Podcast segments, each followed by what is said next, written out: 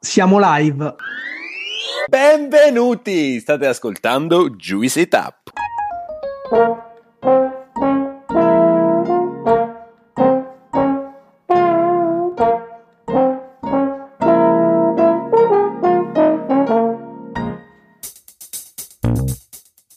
Siamo Gianluca, Alessandro e Claudio, tre amici che si sono conosciuti ai tempi dell'università a Pollenzo. Siamo molto diversi tra noi, ma condividiamo una grande passione per l'enogastronomia, per tutto o quasi tutto ciò che è edibile e potabile. Una di quelle amicizie costruite tra piatti di pasta e bottiglie di vino.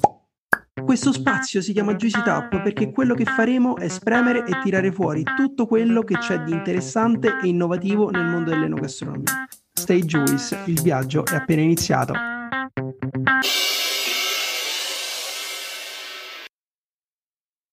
Siamo Ale Cla e oggi avremo con noi Stefano Terigi.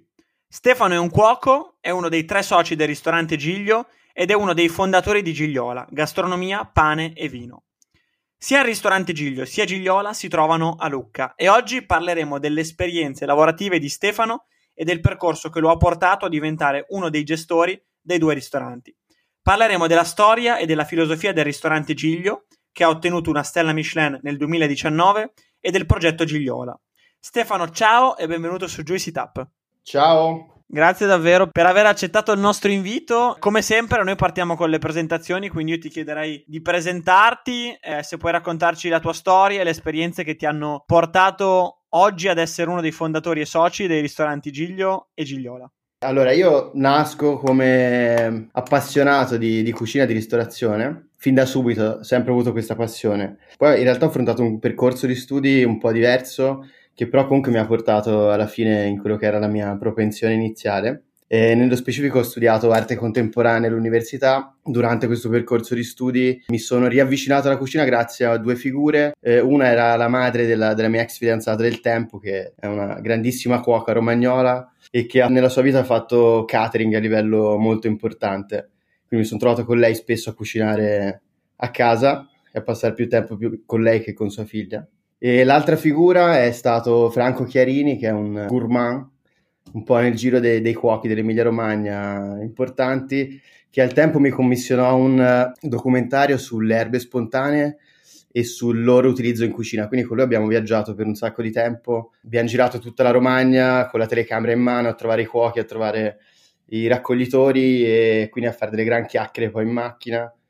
E tutto questo poi mi ha riacceso quella spia che è sempre stata lì latente. E niente, poi mh, ho fatto una tesi su Ferran Adrià presentata al uh, corso di, di, arte contemporanea appunto a Venezia e a quel punto ho chiamato il mio amico Lorenzo, che adesso è il mio socio, siamo amici storici e che aveva già iniziato invece il percorso da cuoco facendo l'alma e lavorando in alcuni ristoranti importanti per uh, vedere se sarei riuscito ad avere una possibilità anche dietro le quinte, non soltanto da, da scopritore e da appassionato. E ho fatto due mesi di stage al Giglio mentre scrivevo la tesi e poi da lì non sono più uscito. Sono passati dieci anni e siamo ancora qua a portare avanti progetti, a ragionare di menù, di piatti e di cose.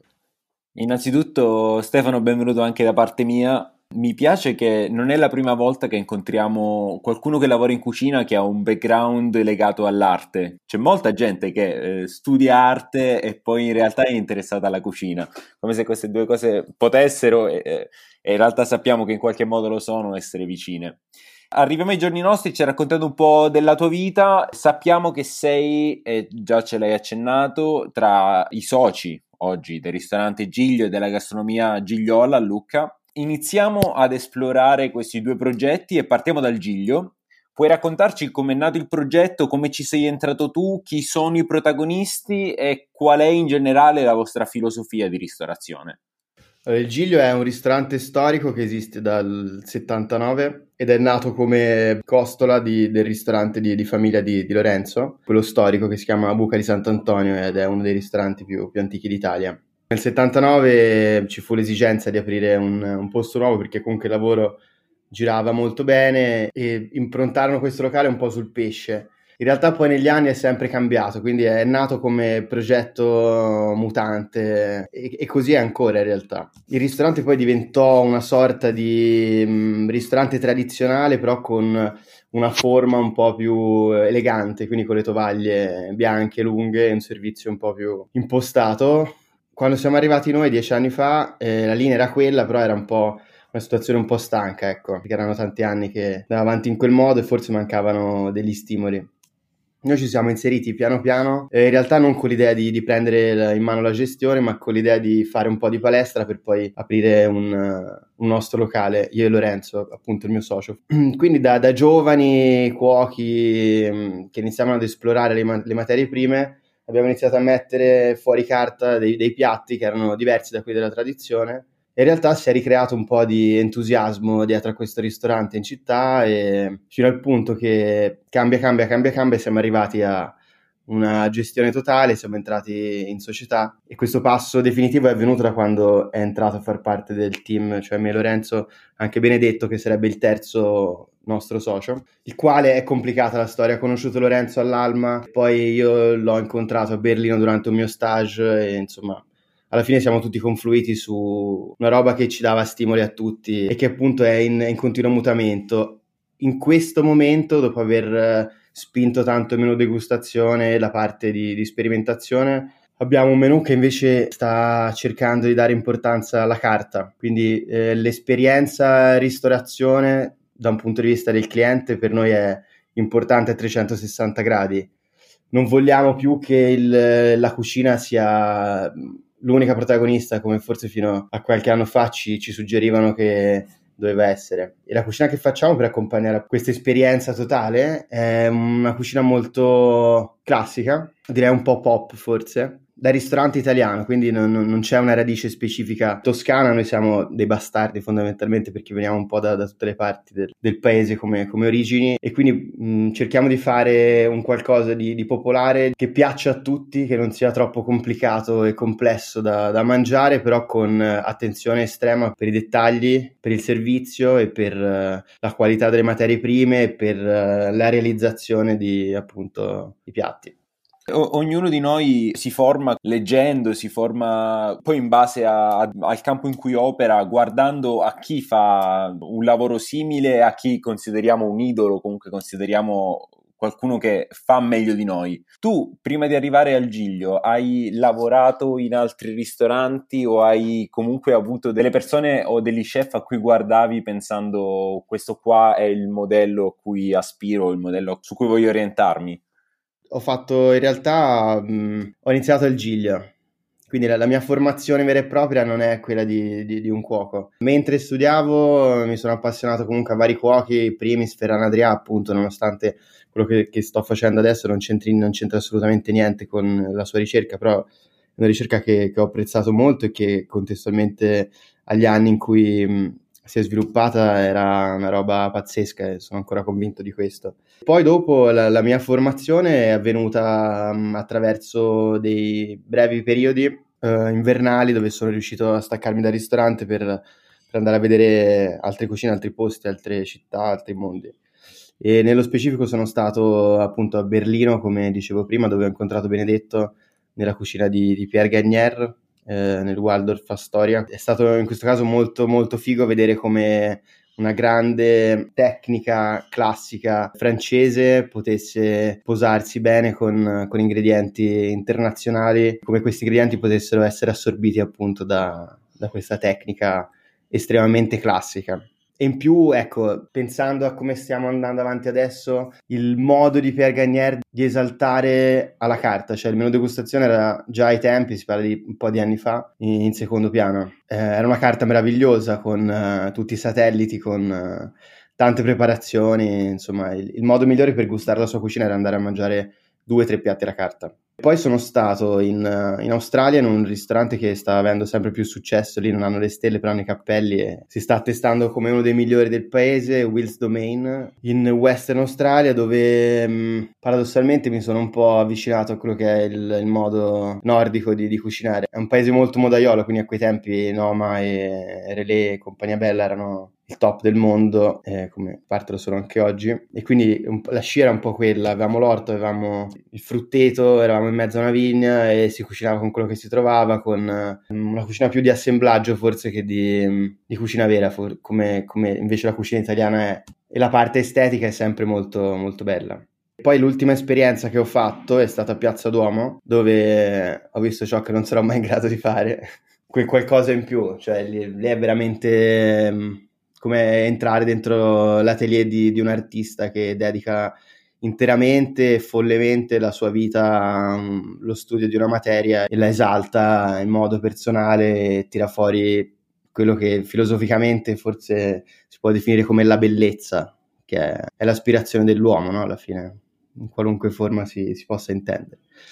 E quindi sì, bellissimo, stupendo. Poi torniamo alla realtà e facciamo la cucina pop e divertiamoci. Facciamo un casino, che è la cosa importante. Allora, hai già messo tantissima carne al fuoco e, e, ci torniamo dopo. Però prima ti chiederei se puoi parlarci anche del progetto Gigliola, che sul vostro sito definite una vecchia osteria e un luogo informale dedicato al cibo di qualità e ai vini naturali. Io ti chiederei come è nato il progetto e come si è sviluppato. Gigliola è nato in un momento un po' particolare e in un modo un po' confusionario e la confusione è il leitmotiv del, del nostro lavoro. Ci facciamo prendere di pancia da, dai progetti, dalle cose, quindi forse costruiamo dei castelli che a volte sono di carta no? e che poi una volta realizzati si adattano alla realtà. Quindi la mutazione è un qualcosa che, che fa sempre parte del nostro percorso, siamo dei trasformisti. Allora, noi cercavamo un fondo per aprire una panetteria, perché facciamo pane da quando è arrivato Benedetto, quindi da sei anni, solo che eravamo un po' limitati perché lo facevamo in cucina, quindi c'era un, una limitazione proprio tecnica di, di, di, spazi, di attrezzature, eccetera. Quindi ci siamo detti, troviamo un fondo artigianale, mettiamoci un forno professionale, iniziamo a far pane per il ristorante per, per, venderlo. Poi abbiamo cercato un sacco di posti, nessuno ci ispirava, alla fine abbiamo trovato un fondo che ci piaceva un sacco, ma era un po' troppo grande per fare solo una panetteria e che quindi i costi erano anche più, più importanti. Quindi abbiamo detto, vabbè, dai, mettiamo un banco gastronomia, facciamo la grande gastronomia all'italiana che si sta un po' perdendo, ci sono pochi esempi, valorizziamo i produttori e, ehm, e una cucina da, da sport semplice ma con magari un twist in più di un cuoco che ha avuto delle esperienze più profonde rispetto a un cuoco da gastronomia classica, diciamo.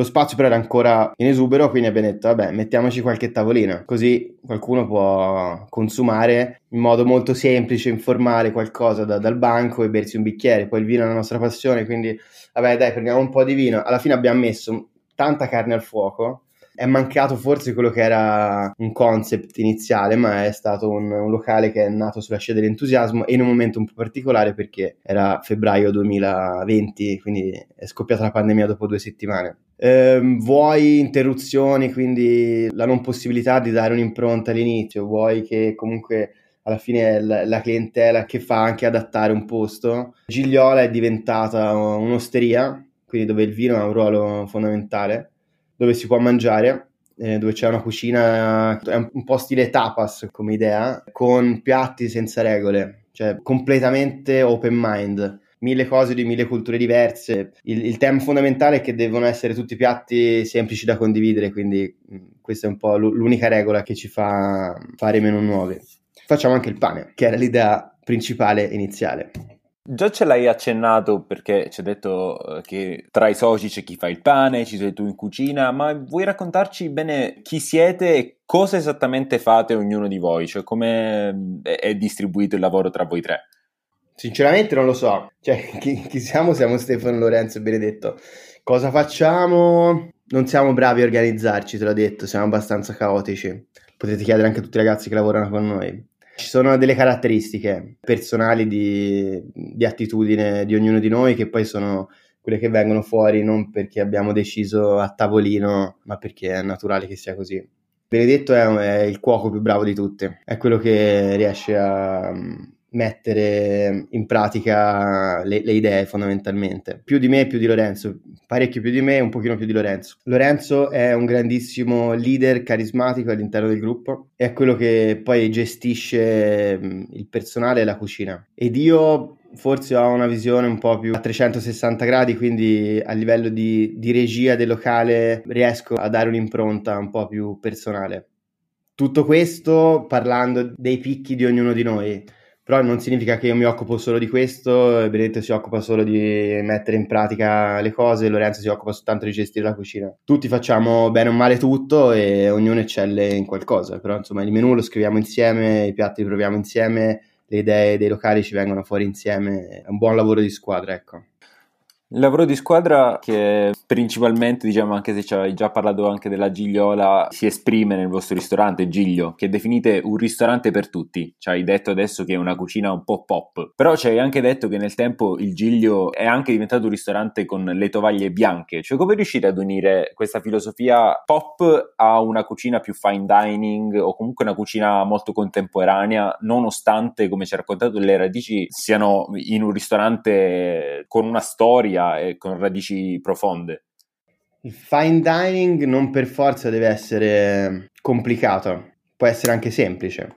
E qui entra in campo l'esaltazione delle cose che dicevo prima, ovvero la qualità di, delle materie prime che si usano, eh, la capacità di um, farle esprimere al meglio, l'esecuzione di classici, magari con qualche twist, quella, un certo tipo di, di servizio però ci stiamo accorgendo che gli unici che in questo periodo qui forse hanno delle riserve quando vengono nel nostro ristorante non sono né gourmet estremi né mh, mm, le persone che si approcciano con uh, tranquillità al ristorante. Gli unici che hanno dei problemi sono quelli che magari guardano i programmi televisivi e pensano che nel ristorante stellato debbano esserci le seghe nel piatto, però non ci sono e mi va bene così a me, quindi se va bene anche a una grande quantità di persone vuol dire che funziona. Certo, e devo dire che nonostante la tua umiltà nella risposta di prima, in cui mi hai detto che un po' tutti fate tutto, devo dire, noi non siamo mai venuti, lo dico agli ascoltatori, ma verremo presto. Ah no, Claudio sì, perdonami. Io verrò presto, ma da, da quello che mi è stato detto da veramente tante persone è che comunque c'è un'idea di ristorante e un'identità molto chiara e anche molto interessante. Ecco. Io ti farei un'altra domanda eh, non so se sia legata o meno, non so se vuoi rispondermi o meno, puoi anche mandarmi a quel paese, però è un qualcosa che io amo chiedere e, e, e stuzzicare l'ospite. Avete ottenuto una stella Michelin nel 2019, eh, anche se comunque ci hai spiegato perfettamente qual è la vostra cucina, qual è la vostra identità. Siete in una città di dimensioni direi medie per l'Italia, che è Lucca, quindi non siete una Parigi, una Milano, una, una Londra, una Tokyo, e può essere anche un fattore positivo, questo adesso ce lo dirai tu. È vero che siete anche un ristorante storico, quindi probabilmente molto conosciuto all'interno della città, però io ti chiedo da un punto di vista di sostenibilità economica. È complesso avere un ristorante stellato all'interno di una città di quelle dimensioni o è un qualcosa in cui affrontate quotidianamente nella, nella normalità, ecco, e, e, di conseguenza avete una vostra sostenibilità economica? Beh, le, mh, vaffanculo, no? No, scherzo. Ti ho detto che ti potevo andare a fanculo, non ho approfittato. Alla, alla grande. Bisogna sfogare ogni tanto, no? Eh, no, a parte le, le, le, le, cavolate, la sostenibilità economica c'è nel momento in cui una città come Lucca ha un flusso di turismo importante, cosa che è mancata negli ultimi due anni, ma che in realtà con le bocce normali, cioè, è un ragionamento molto semplice, cioè, eh, il Giglio è un ristorante con una stella, è un ristorante che offre un certo tipo di servizio, è un ristorante che ha un costo uh, più alto rispetto alla media, poi non, non, è un costo eccessivo in realtà, però non è un ristorante da tutte le settimane per una tasca normale. E di conseguenza essendo noi in una città media per l'Italia, però comunque piccola perché Luca fa 80.000 abitanti, la percentuale di persone che si possono permettere di venire da noi è più piccola in una città da 2, 3, 10 milioni di abitanti la percentuale magari è la stessa, però aumenta anche il numero de- delle persone che se lo possono permettere. Quindi la risposta è abbiamo bisogno di un'utenza più ampia rispetto a, a quella che è la popolazione locale, che magari viene da noi ogni tanto per le occasioni o per, per provare, però quindi in quel momento lì diventa sostenibile. Allora a questo punto ti faccio una domanda io che è altrettanto provocatoria forse, però potrebbe esplorare un tema interessante e molto attuale. Ormai è diventata prassi diffusa tra i ristoratori questo fenomeno di aprire degli spin-off quasi dei propri ristoranti, quindi dei ristoranti paralleli, magari più informali, delle trattorie di qualità, che però sono comunque associate a, ristoratori o chef che hanno la loro attività principale in ristoranti di fine dining o comunque di più alto livello, se vogliamo dire così. Qual è il motivo di questo fenomeno secondo te e dalla tua prospettiva, dato l'esperienza con la Gigliola? È per necessità economiche, dato che abbiamo visto che in alcune città, come può essere la realtà di Lucca, eh, mandare avanti un, un, ristorante stellato, soprattutto negli ultimi due anni eh, di, di chiusure o comunque di questi eventi straordinari, può essere complesso quindi è, è, più legato a necessità economiche e per avere un luogo dove ci si può esprimere diversamente rispetto al ristorante principale o cosa? Io penso che ogni realtà abbia la sua ra- ragione. Nel nostro caso, che è l'unico di cui posso parlare, non è una necessità economica, però è una possibilità in più perché una, una parte de, del nostro carattere è anche molto più informale, è un po' anche il modo in cui si sta evolvendo il mondo, no? Alla fine siamo figli del nostro tempo e quindi c'è bisogno di esprimersi anche in modo molto più, più semplice, più, più informale, appunto non facendo mancare la qualità perché parallelamente è una delle cose più importanti, sempre parlando di contemporaneità. Poi noi abbiamo la fortuna di essere tre eh, nella gestione del ristorante, oltre a Paola che è la, la mamma di Lorenzo, se, sempre meno però eh, c'è anche lei, quindi abbiamo tante forze per poterci anche ampliare. Quindi Gigliola era super sostenibile da questo punto di vista. Parlando sempre di sostenibilità, un'altra ragione è la possibilità di poter comprare cose intere e utilizzare mm, più parti dello stesso animale, magari la, la parte nobile al giglio e la parte meno nobile qua con una preparazione diversa e lo stesso per, per i vegetali, insomma sono due locali che lavorano molto in sinergia. Beh, eh, grazie per aver risposto dopo, dopo, che ti abbiamo fatto i conti in tasca e vabbè, mi hai mandato anche a fanculo, ma me lo meritavo. No, no, scusa, è che sono un po' incazzato nella vita. Vabbè, adesso ti facciamo rilassare. Eh, allora, voi avete fatto comunque tutti an- delle esperienze anche all'estero. E io sono un produttore di vino che tendenzialmente si occupava di export e ho potuto vedere la differenza della preparazione dello staff che avviene in Italia, anche se devo dire che sta molto migliorando, rispetto all'estero. Dove all'estero ho sempre notato questa grandissima preparazione dello staff, no? con staff training tutti i pomeriggi io ti chiedo, voi come lo gestite il vostro team? Eh, siete comunque dei ragazzi molto giovani, avete fatto esperienze e mi hanno detto che è uno dei vostri punti di forza. Quindi come avete costruito questa cultura comune all'interno dei, dei vostri locali e come la gestite? La preparazione e anche l'unione del team, magari anche l'unione tra sala e cucina. Allora, devo dire che se c'è qualcosa di, di buono che abbiamo preso dalla tradizione mh, mm, di ristoratori de, della famiglia di Lorenzo, che poi sono i proprietari originari de, del ristorante, è la conduzione familiare. Questa è una cosa che abbiamo mantenuto con grande piacere perché fa parte delle nostre corde. Forse anche la, dis- la disorganizzazione di cui parlavo prima è un po'... Mh, mm, anche quella fa parte del, della conduzione familiare un po' alla vecchia, no? Non siamo un'azienda eh, moderna che fa tutti i calcoli minuziosi, ma mm, siamo un po' più a braccio. E questo da un lato è un limite, dall'altro però eh, presuppone anche una grande umanità. Quindi il team di lavoro è proprio una famiglia, una seconda famiglia. Alla fine passiamo insieme un sacco di tempo, mangiamo insieme due volte al giorno. Ci si conosce da anni perché tanti ragazzi sono con noi da 7, 8, 9 anni. E quindi, insomma, il lavoro è, è specialmente nella, nella ristorazione dove sono tante ore, è un luogo in cui si passa tanto tempo e bisogna farlo il meglio possibile per la qualità della vita, che purtroppo non è così semplice da mantenere sotto altri aspetti, tipo gli orari, eccetera. Invece a livello nazionale è un po' meno sostenibile.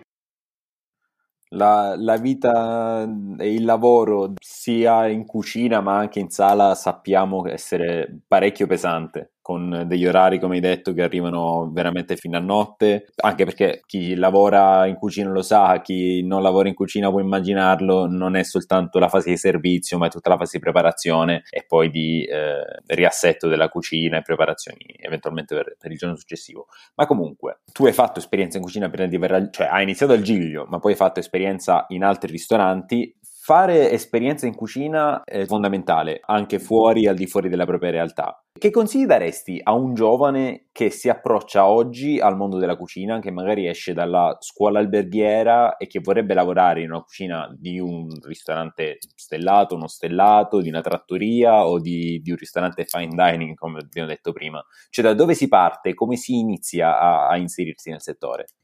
Beh, intanto credo che sia un lavoro che mh, vada intrapreso solo nel caso in cui ci sia una forte passione alla, alla, base, non per moda, perché poi le mosche cascano molto velocemente. Quindi è un lavoro impegnativo e mh, mm, può portarlo avanti negli anni solo la passione. A, a 18 anni, a 20 anni è semplice rinunciare a, al tempo libero, eccetera. Poi nel momento in cui diventi grande e metti su famiglia diventa una rinuncia più, più importante. E questo è il caso mio, di Lorenzo e di Benedetto, perché tutti abbiamo figli. Quindi questo è il grandissimo punto di partenza. Fatta questa grossa scrematura, direi di assecondare quello che fortunatamente è, l'approccio contemporaneo a questo mestiere, cioè fatto da una conoscenza tecnica, perché si parla di un lavoro artigianale, quindi comunque le basi sono fondamentali. Le, io ho iniziato a 25 anni, quindi me, ne sono accorto molto bene, no? perché mi sono trovato in un mondo completamente nuovo dove dovevo imparare a tenere in mano un coltello. Però contemporaneamente a questa cosa qui è importante anche avere un approccio di conoscenza e di consapevolezza di quello che si sta facendo e di quello che sta succedendo intorno a noi. Quindi sì, fare esperienze però sempre con umiltà e con eh, la consapevolezza di quello che, che sta succedendo intorno a te. A proposito di quello che sta accadendo intorno a noi, ovvero due anni insomma non semplici, volevo chiederti, eh, questa credo sia insomma una problematica che hanno affrontato tutti, nonostante comunque ci hai già anticipato che avete delle persone all'interno del vostro staff che sono con voi da diversi anni. Avete avuto difficoltà nel reperire personale qualificato in sala e in cucina nell'ultimo periodo? Cioè come avete vissuto questi due anni da un punto di vista del personale e se avete avuto un problema se si sta risolvendo?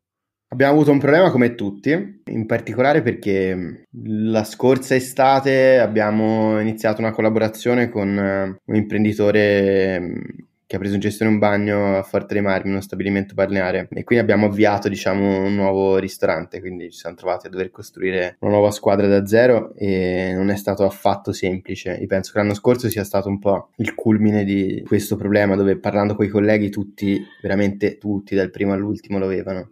Credo che un pochino si stia ammorbidendo la faccenda perché adesso stiamo per esempio cercando di nuovo e abbiamo avuto varie candidature però penso che ci sia nel sistema un problema grosso.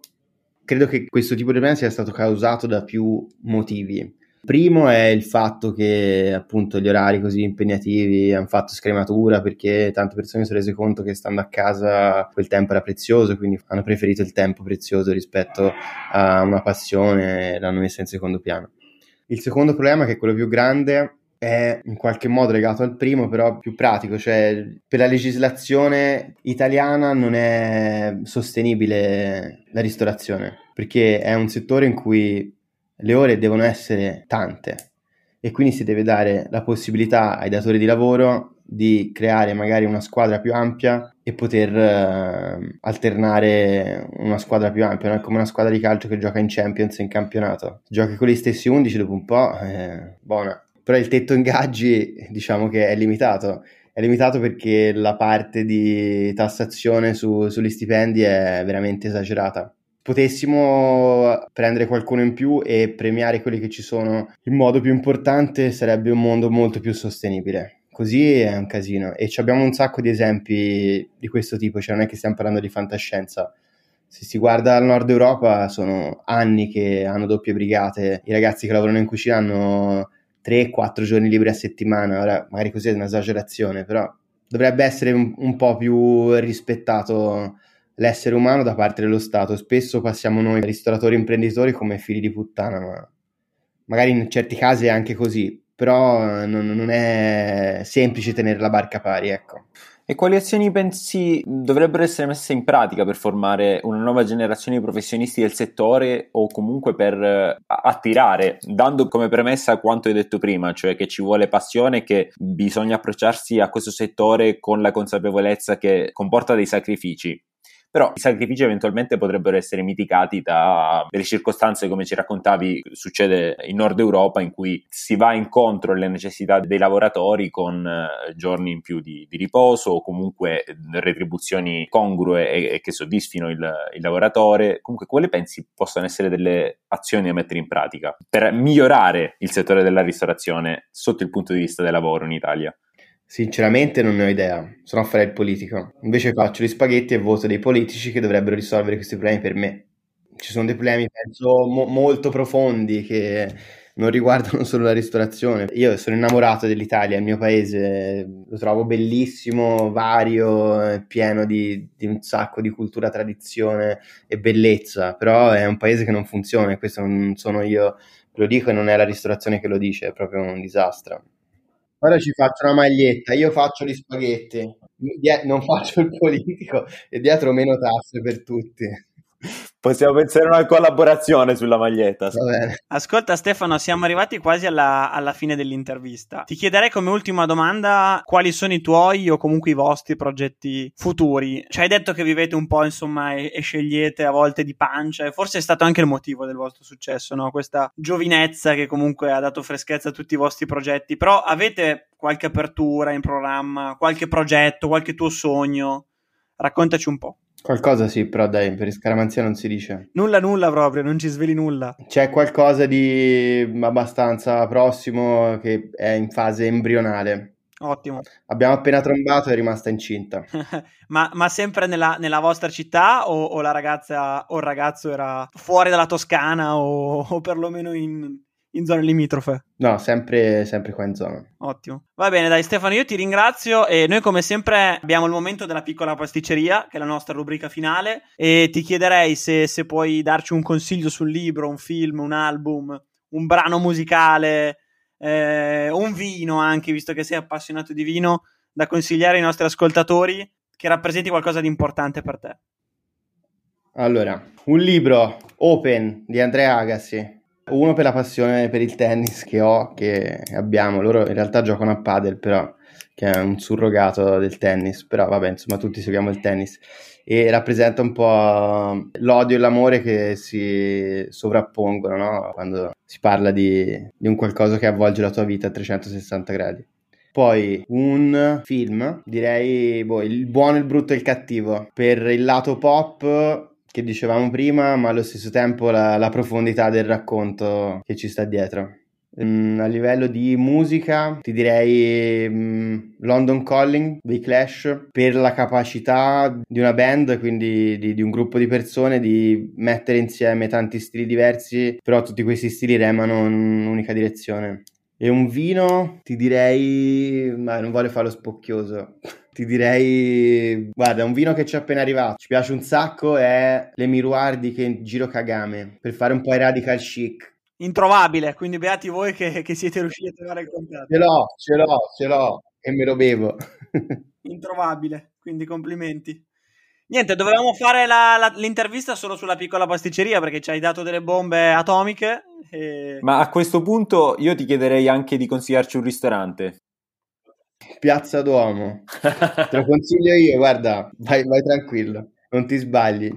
No, non lo so, il Giglio, dai, vieni a trovarci, va là. Quello là sicuro. Andate. Volentieri. Stefano, grazie mille, davvero, è stata una bella chiacchierata. Verremo prestissimo a trovarvi, a bere, a mangiare.